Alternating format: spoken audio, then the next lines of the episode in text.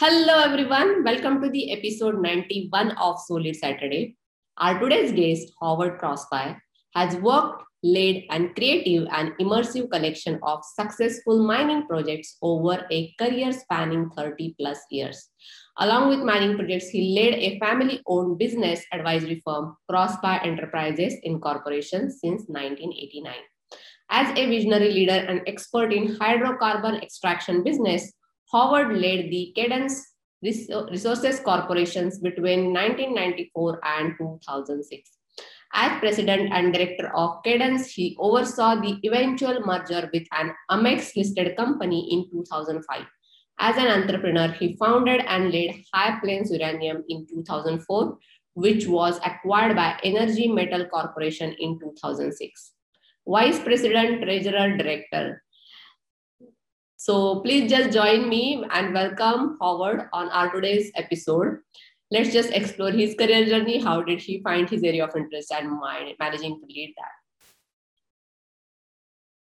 Hey, hi, Howard. Very happy to have you on the show and uh, really a very warm welcome to be my guest on the Solid Saturday podcast.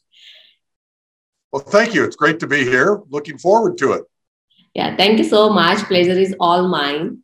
And to begin with, we have a very general segment, which is more about, you know, how did you find your passion or the interest uh, in any particular area? So for you, the question is, how did you find your interest in specific field like hydrocarbon extraction, actually, which is mining and natural resource industry? And what motivates you to be where you are today? Okay, well, you know, I, I sort of I sort of stumbled into it early in my career. Uh, I was uh, I had a job working for United Nuclear Corporation. We were a uranium mining company, and we had developed some special instrumentation for direct assay of metals, particularly uranium in situ, where we had uh, problems with our own mines. In, in New Mexico, the ore bodies were in disequilibrium. We needed a way to, to assay for uranium directly, and we later expanded that also to other metals, including silver and and whatnot. And um, I got exposed to mining projects around the world. I became very, very interested in the industry, even though I didn't have a background in geology or mining engineering. Um, and I sort of gravitated to the business side of mining projects early on. And then later on, that expanded into oil and gas. And for a time, I was a chief executive officer of a small oil and gas company that ended up getting bought out by a much larger company later on. So I've really worked in uh, in the extractive industry since the early 1980s, in both mining projects and oil and gas projects, but but probably primarily in mining. Uh-huh. That's great, actually, and you know, really very happy to have you because it is very specific industry, which is oil and gas, as you mentioned. And uh, when we talk a lot more about climate change and everything, right? People talk a lot more about these days about the energy, right? So, oh, absolutely. Yeah. Really very happy to have you. Uh, moving towards our next segment is about questions from the audience. And we have a couple of questions actually because we had a, a more response for this particular. So, first question that we have is a world without inflation, what is a stable money environment and what is it like live in one? Okay, this is a very interesting question, and I'm glad uh, you're your listener asked it because I think it's it's it's a question that is that is vastly overlooked by most people. Mm-hmm. If we think back over the last or even 25 years, our Federal Reserve chairman at the Central Bank of the United States have talked about targeting 2% inflation. I mean, you all remember that. Powell mm-hmm. currently mm-hmm. says the Fed's target is 2% inflation. Yellen said that before him, Bernanke before her and Greenspan before that. They all say they want to target 2% inflation. I find this fascinating because essentially what they're saying when they say they're targeting 2% inflation is that they're planning to confiscate 2% of everyone's money every year through inflation. They're depreciating the value of the currency by 2%.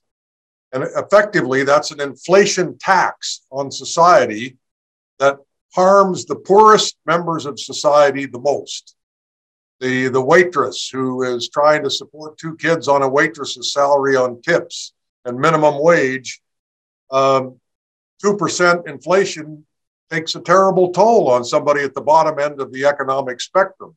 Mm-hmm. Now, to get back to your focus of your question, mm-hmm. what does a society look like without an inflation bias? Mm-hmm. And and this is a there's there actually is a remarkable example because in in the in Britain from about 1700 until the outbreak of World War One, which would have been 1914, Britain's pound sterling was on a solid gold standard. And so for over 200 years, they had stable money with no inflation. So, in fact, during that period, they embossed the price of a first class postage stamp on brass plaques in the post office in England because it never went up. It was two shillings for 200 years to mail a first class letter. Mm-hmm. Now, what did that mean for society as a whole? What that meant was with stable money backed by gold, as productivity gains increased across British society, mm-hmm. everyone in British society was becoming better off every year because you had stable money. Mm-hmm. Same time, you had gently falling prices across the board as productivity produced more goods and services. So the prices of things went, went slightly down every year against the stable money. Mm-hmm. That is what a virtuous money cycle looks like. Now, let me give you just another example. We hear a lot in the United States today about need to increase the minimum wage. Mm-hmm. There's a lot of talk about a $15 an hour minimum wage, right? You've heard mm-hmm. that. Yep, yep. Mm-hmm. So I remember as an 11 year old boy in 1963, so I'm dating myself as quite elderly here, but I used to mow lawns for money. Mm-hmm. I'd, I'd take my lawnmower and I'd go over to the neighbors and I'd cut the grass. And they would pay me uh, an hour's wage for mowing their lawn, a dollar and a quarter. That was the minimum wage. Mm-hmm. They often paid me by handing me five quarters for my dollar and a quarter's effort of mowing the grass. Well, if I worked an hour today and somebody gave me five 1963 quarters, they mm-hmm. would be giving me about $25 worth of compensation in silver. So, what we've done is we've destroyed the value of the money through fiat currency over, over time. Mm-hmm. First, by abandoning the bimetal standard in 1964, when we did away with silver in the currency. And then, of course, later when we abrogated the Bretton Woods Agreement in 1971 and Nixon took us off the gold standard, the dollar was no longer convertible into gold in the international markets. So we have now the opposite mm-hmm. virtuous money society, uh, cycle. We have an inflationary cycle that has been profound. The. Federal Reserve was nominally created in 1913, uh, authorized by Congress in the dead of night, right before Christmas, mm-hmm. to um, preserve the value of the dollar. That was their stated mission. And since that time, the dollar has lost 97% of its purchasing power. Oh, okay. Mm-hmm. Uh, uh there's, an, there's a real interesting uh, happenstance. Mm-hmm. In 1920, gold was fixed at $20.67 an ounce. The Treasury would redeem every ounce of gold at $20.67. Exactly 100 years later, in June of 2020, the gold price in nominal terms hit $2,067, which was a very interesting number because it, me, it meant that over that 100 year period, gold price had actually increased 10,000% in dollar terms, if you can imagine. 10,000% from 2067 to 2067 in 100 years. Mm-hmm. So back to your original question. Mm-hmm. a virtuous money cycle is one where the money is stable, there's no inflation, and everybody becomes better off as productivity produces more goods and services across society. Mm-hmm. Wow. So this is like very good to know, you know, uh, because uh, hardly people can understand how the inflation of the money happens and how we can achieve that stable environment. So thank you so much for sharing that. One more question that we have is about the Federal Reserve. how the creature from Jekyll Island is making Americans poorer and eroding the dollar. You mentioned a couple of things actually, but uh, it is really very specific about it. Yeah, there, there was a book uh, that I read some years ago called The Creature from Jekyll Island. And This was the creation of the Federal Reserve. Mm-hmm. I would I would wager that probably a substantial majority of Americans, for instance, as well as people in other parts of the world, do not realize that the Federal Reserve is not part of the United States government. It's a private bank owned by a cabal of international money center banks. Mm-hmm. The Federal Reserve is owned by Chase Manhattan Bank, Citibank, Barclays, the Rothschilds, Swiss Bank Corp. These mm-hmm. are big international money center banks that own the Federal Reserve. And by the uh, Federal Reserve Act of 1913, Federal Reserve was granted the ability by Congress to create and manage the money supply of the United States, hence mm-hmm. the Federal Reserve notes. And the fact that it's called the Federal Reserve leads people to believe that it's part of the United States government. It is not. The Federal Reserve was created in order to enrich the banks. Mm-hmm. And it has done a spectacular job of that, enriching the banks and the bankers at the expense of the general public. Um, how has it done that? Well, for, for instance, um, if we look back to the to the to the crash of 2008, where we had mm-hmm. the real estate implosion that was so um, so aptly described in the movie The Big Short, if you happen to mm-hmm. see that mm-hmm. a wonderful expose on how the, the real estate market got out of control and how the banks profited from that. Mm-hmm. But th- there was a there was a tremendous overhang of very very bad debt that was floated on the balance sheets of the banks. Mm-hmm. So the Federal Reserve rode to the rescue. And essentially, what the Federal Reserve did is it used its power to create money out of thin air, and mm-hmm. it bought the bad assets that the banks were carrying, the mortgages that were effectively worthless. They swept all those over onto the balance sheet of the Federal Reserve, which has never been audited, by the way. And they bought those bad debts at 100 cents on the dollar, transferred them over to the Federal Reserve, which continued to loan money that was created out of thin air effectively. They loaned that money to the banks at extremely low interest rates, quarter of a percent and whatever. Mm-hmm. Banks turned around and loaned that money to the Treasury Department of the United States government at 2% to fund our gigantic federal deficit. Mm-hmm. So effectively, the Federal Reserve was monetizing the federal deficit, but in the same process, they were reliquefying the banks, which had gotten into trouble with these shaky real estate loans. So the banks had billions of dollars of loans to the Treasury, which were effectively no mm-hmm. risk loans. They're simply making the spread between what the Fed loaned them the money at and what mm-hmm. they turned around and loaned the government. And all of this, of course, defrauded the public of the United States. Oh, wow. So this is really very knowledgeable, you know, uh, and it seems that uh, you did a lot of study around it as well. So thank you so much for sharing it. And uh, one more important, one more question actually we have in the same segment, which is about you know we are talking about the natural resources so why metals why using sound money helps average person prosper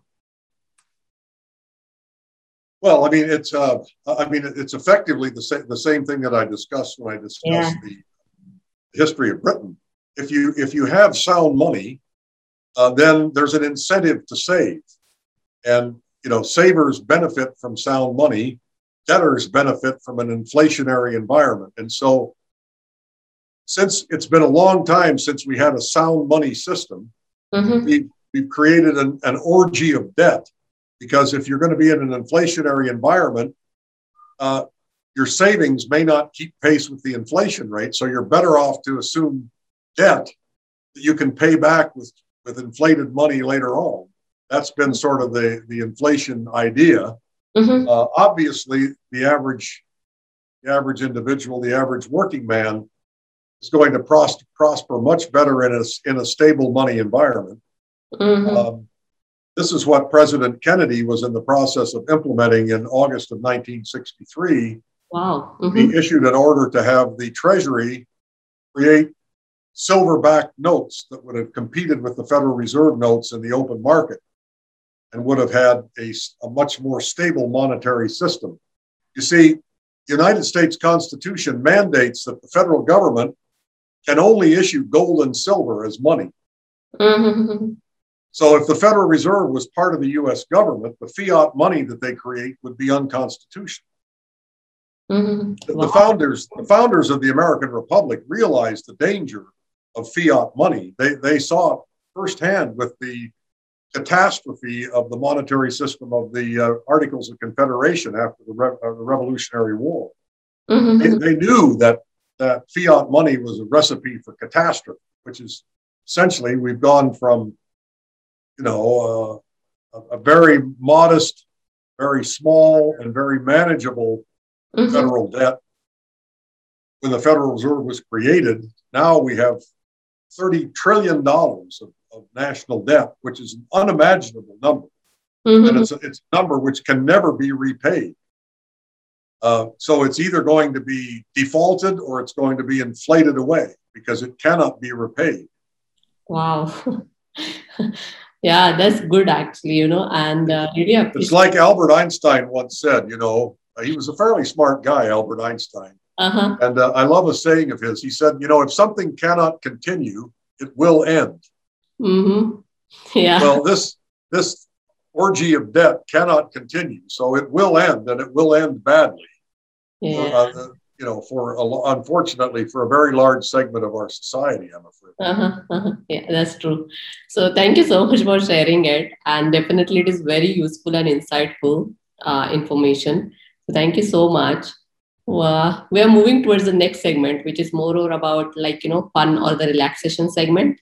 And here, what I'm going to do is I'm going to give you three keywords uh, which are more or associated with your career or the profile and you have to tell me whatever comes to your mind immediately. So it okay. a kind of abstract content. It can be a replacement keyword or it can be you know something creative if you want to think about once you heard all those three words. So are you ready? I guess i'm ready. So the first word keyword that we have is advisor advisor. Yeah. Um, well, the first thing that pops into my mind is, is you would want to have an advisor that was schooled in Austrian economics, somebody that understood the value of sound money and the value of uh, a, a, sort of a, a, real, a realistic view of how the economy works. Mm-hmm. That's the mm-hmm. first thing that would pop into my mind on an advisor. You certainly wouldn't want a Keynesian advisor yeah yeah and that's a great area to have the advisors to be in. So thank you. Second keyword that we have is mining. Oh well mining of course is my field. Yeah. Uh, but the first thing that popped into my mind is a discussion that i had yesterday with a good friend of mine. Actually he's a former governor of one of our western states and, and he pointed out that uh, if we really are going to move toward a uh, a, a much lower carbon footprint energy picture. In other words, a much larger electrification of the uh, of the of the transportation fleet, et cetera. What mm-hmm. this is going to mean is an awful lot more mining of battery metals, which would include things like nickel, zinc, copper, lithium, and this is going to require an enormous investment in the metals mining sector if we actually are going to move toward electric cars and electrically powered vehicles in any kind of major way mm-hmm. uh, replacing the current transportation fleet.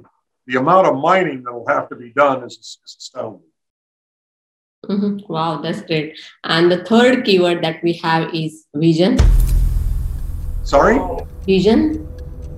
Vision. Mm-hmm. Hmm. Well, my vision isn't quite as good as it used to be. I got to wear glasses to see fine print now. yeah. But uh, in terms of my vision for the future, um, I mean, obviously, I would like to see my vision of the future would be a future where we would continue to respect individual liberty mm. and individual liberty, uh, which is something that our republic was founded on in this country, mm-hmm. um, largely depends on having honest money. So mm-hmm. if we mm-hmm. could somehow return to an honest money system backed by precious metals, this would be a very good thing. It would be part of my vision for the future. Wow, this is a great one actually. So thank you so much for sharing. And truly, it seems that you are a visionary person, uh, which is already mentioned in your introduction as well. So thank you so much. Moving towards our next segment is more or about exploring little more about your career work or volunteering. So here we are going to cover one question, which is more or about your. Uh, when I came across your profile, it is about the James. So tell us more about to the audience about James and how it. About sorry. James G E M S. Oh, uh, Gold Express Mines. Sure. Yeah, I mean, this is a company that my partner John Ryan and I formed a little over a year ago and we, we basically did it in the in the in the heyday of the beginning of the uh, coronavirus pandemic and we saw the tremendous amount of money creation that was being ramped up by the government and we thought this is an ideal time to create a portfolio of us based uh, precious metal mining projects. Because we felt like there is going to be a stampede toward precious metals over the next four to five years as it becomes obvious that uh, that inflation is is part of our world in a major way, that the expansion of debt is going on at an unprecedented rate, and I think we're uh, you know we're not the only ones that are looking at you know much higher uh, nominal prices for precious metals going forward. You know, I'm often asked, um, what do I think of the price of gold? And I always say, well, Gold doesn't have a price. Gold has an exchange rate. Gold is money. That's its only function. It doesn't have any other function. And I said, you know, and moreover, gold is the only money that has no counterparty risk. Mm. The, uh, the US dollar is a liability of the US government. The yen is a liability of the Japanese government. The euro is a liability of the European Union. Gold mm. is nobody's liability, it's a pure asset. It has no counterparty risk. It is always valuable and always liquid, liquid at all times across history. That is its primary function. So uh, I think over time, in US dollar nominal terms, mm-hmm. it's going to take an awful lot more US dollars to buy an ounce of gold. Um, and that may be true in other currencies as well, depending on how profligate their governments happen to be with their printing presses. Wow. So this is really very good actually to learn more about your organization and uh, I hope that you know audience will connect more uh, once they listen to this particular episode. Moving towards one more segment that we have is more about tips advice and here you can support your answer with the books or courses as well. So, any tips or advice would you like to give to the students or the professionals who are looking to get into this kind of a area, which is more or about you know, industry with the mining and natural resource, and grow into this area, or looking at this as their long-term career option?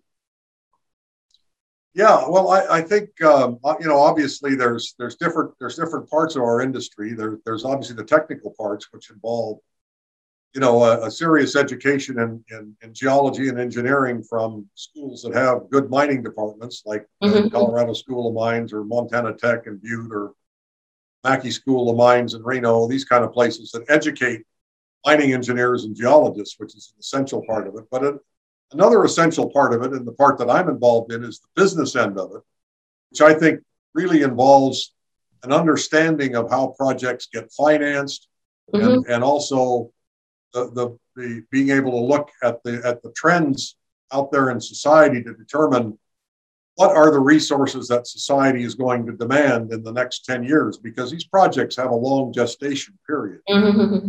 uh, and i would certainly recommend in terms of books i would certainly recommend you know things like the road to serfdom uh, or uh, you know uh, books books from some of the great austrian school economics i mean it's a big tome uh, uh, obviously, Ludwig von Mises' Human Action, which is 900 pages of the best economic analysis that's ever been done, but it's, it's a pretty tough slog to get through 900 pages of von Mises. Uh-huh. There are there are simpler things, you know, works by Henry Hazlitt and others. Uh, I think a firm understanding of Austrian economics is obviously very important. and then and then an analysis of, uh, the trends in in in resource extraction and uh, and and what the metals are. You know, ten years ago, nobody thought anything about lithium, for instance. Mm-hmm, mm-hmm. Uh, if you'd asked somebody, you know, what's going to be the trend in lithium mining, they'd have looked at you like you were from the moon. Uh, it turns out that you know we didn't have any idea that lithium would be the basis of the battery technology that's being used in the initial wave of electric vehicles, lithium mm. and cobalt. Um, so, you know, a, an ability to sort of see into the future and understand what what things are going to be needed that will fulfill the needs of the trend of society going forward is important. Um, you know, I mean, that's look, everything we have in this world look around the room that you're sitting in or the room sitting I'm sitting in. Mm-hmm. Every single thing you see was either grown by a farmer or mined by a miner. Yeah, yeah. It all came from the earth in one form mm-hmm. or another. Mm-hmm. Um, obviously, the computer screen that I'm looking at, and that you're looking at, contains metal parts. Uh, it contains glass, which is made from silica. It contains, you know, stainless steel. Inside the processor, it contains copper wiring. It contains silver contacts and other me- other metal parts. Um, the chips are made of silica from sand. It goes on and on and on. So there's a vast array of metals from the earth that make up the computer screens we're looking at right now. Mm. Um, the cellular phone that you undoubtedly have in your pocket uh, has a vast array of metal elements in it, including rare earths that we must purchase from China. Mm-hmm. Because at the moment, we have no rare earth production in this country. Um, you know, it goes on and on. So, um, yeah, I guess the ability of, of people to understand, uh, you know, what sort of elements are going to be demanded for the technologies mm-hmm. of the future. Mm-hmm. They will come from the earth. There's no place else for us to get them. Yeah, yeah, yeah. That's true. And I always loved. There was a years ago the the, the um, at the Northwest Mining Convention, they used to pass out this bumper sticker, mm-hmm. and it said uh, said Earth first. We'll mine the rest of the planets later. Mm-hmm. Yeah, that is very important actually. And uh, thank you so much. Actually, I'm really enjoying this conversation, and for me also, it is really very knowledgeable uh, to learn more about mining and the oil gas energy, uh, different kind of a uh, you know domain that i am looking into. And truly i'm finding it very insightful. So thank you so much actually being a guest we are moving towards the closure of this particular podcast episode which is leadership. And the way you are talking nonstop i can see that you know true leader in you and you are leading your area of interest. So what is your leadership style and any specific leader that you always follow and admire and why? Oh boy. Um, that's a very interesting question. But I think uh, it's it's very uh, leadership is is really about the ability to work with other people in a way that they don't feel talked down to, and but yet they they they develop a level of respect for your expertise and for your guidance. Mm-hmm. Um, so effective leaders create a teamwork environment around them rather than a dictatorial fashion, I believe. Um, Mm-hmm. And it, it, and I I always like to use the the baseball analogy. I don't mm-hmm. know if you're a baseball fan or not, but you no. know it's uh-huh. important in any organization that the leader puts people in the right position that they can play to their skills. Mm-hmm. So I always use the example of the New York Yankees. You know, for many years, their best player was Derek Jeter. They mm-hmm. had him play shortstop and bat first. But as good as he was, they never put him on the mound in the ninth inning to get the last three outs. They had a guy named Mariano Rivera. Mm-hmm. They paid a lot of money to just come in and pitch the ninth inning and get the last three outs. Mm-hmm. And as much money as they were paying Mariano Rivera, they never had him bat fourth and play center field. He just pitched the ninth inning. So they, you know, a good baseball manager knows how to put people in the right position. And a good leader in an organization does the same thing. He wow. takes advantage of, he plays people to their strengths, and he doesn't ask them to perform tasks that are playing to their weakness. Mm-hmm. I'll give you an example. Mm-hmm. We have, I have an excellent geologist that I've worked with for years. He, he's mm-hmm. really quite good, mm-hmm. uh, but he's absolutely awful in terms of presenting his ideas to the investment community. Uh-huh. So we just don't ever let him do that. Mm-hmm. Let him do what he does, and we'll have somebody else do that. Right? You see what I mean? So I think it's leadership is about incorporating a lot of ideas. Mm-hmm. So you are saying that uh, it's more or important to help them to strengthen, like you know, find out their strength areas and then support them in that particular and grow, uh, help them grow. That is something kind of a leadership style um, is important to have. That is something. Yeah, absolutely. Yeah, yeah. So it is more or about encouraging towards the one's strengths and not you know ignoring the weakness kind of. So thank you so much for sharing that. And this is definitely a very unique style to have. Any specific leader that you always follow or admire and why? Oh boy. well, uh, that's a good. That's a very good question. I suppose first thing that comes to mind is Winston Churchill. Oh, wow. Uh-huh. Um, and of course, there were there were a great many famous quotes of Mr. Churchill, who was probably one of the pre- preeminent figures of the 20th century. But I always loved this story. Late in his life, when he was in his mid to late 80s, he was being given an award, uh, Order of the British Empire, for all of his contributions to society. And the master of ceremonies, there's a big audience, and the master of ceremonies got up and uh, spent about 20 minutes talking about all of his accomplishments and how he had saved Britain in its darkest hour from Nazi tyranny, single handedly rescued the nation, et cetera, et cetera. Mm-hmm. Finally, Churchill was given a chance to go to the podium.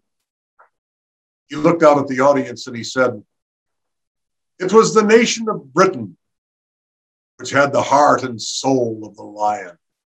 Mm-hmm. I was simply fortunate to be the one who was in a position to give the roar. Wow. Yeah. So thank you so much. Actually, I'm really enjoying this conversation, and you're such a knowledgeable person. Uh, it's really very good to e-meet you at least. And thank you so oh, much. Yes, I've enjoyed it very much. Yeah, this is definitely a value-add episode for my podcast. So really, really appreciate all your time and consideration being on the show. Thank you. No, thank you very. Much. Thanks very much for having me. Thank you. All right, so this is all about Howard and the way he's managing to lead his area of expertise. Before we close uh, our today's episode, we have a closure quote from Richard Branson, and the quote says, "You get the idea. Every business, like a painting, operates according to its own rules. There are many ways to run a successful company.